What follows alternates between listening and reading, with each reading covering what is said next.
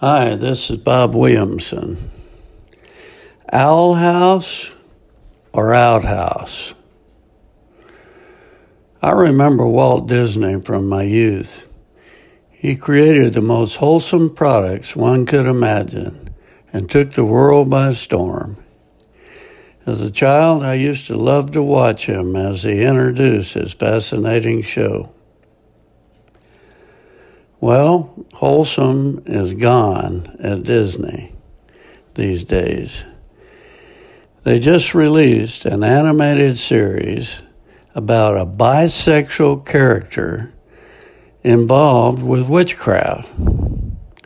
The Owl House features a bisexual teenager who is exploring her sexuality while dabbling in witchcraft. Perhaps they should have named it the outhouse because it is an exercise in depositing filth. Series creator Dana Terrace identifies as bisexual and admits that she was intrigued by the idea of creating queer kids in the story. Quote, I was very open about my intention to put queer kids in the main cast. I'm a horrible liar, so sneaking it in would have been hard, she said.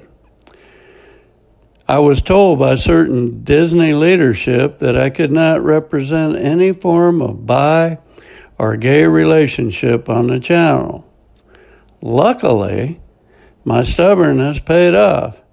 And now I am very supported by current Disney leadership, Terrace added. The thing I don't understand about the Christian community is how they continue to financially support organizations that openly flaunt sin. One would think that Christian parents would quit doing business with somebody who encourages their teenagers to explore witchcraft or participate in homosexual acts via cartoon series, no less. And yet, Disney rakes in billions of dollars, as do throngs of other companies that brainwash our kids with evil. Our children don't have much of a chance these days television, the internet, movies, school books, government propaganda, the porn industry, printed media, all seem to thrive on promoting sex and other forms of sins. They go so, as far as glorifying a television series such as Lucifer, where Satan is portrayed as being cool. I shudder to think what it'll look like in another 10 or 20 years if we don't start developing a conscience and using our wallets as leverage. A friend of mine has a fund called the Timothy Plan, and he tries his utmost not to invest in any company that promotes sin. He has a long list of companies he will not invest in under any circumstance regardless of big returns, due to the evil that they promote. Just imagine what would happen if Christians worldwide would quit talking and start doing and only buy their products from companies that don't glorify sin.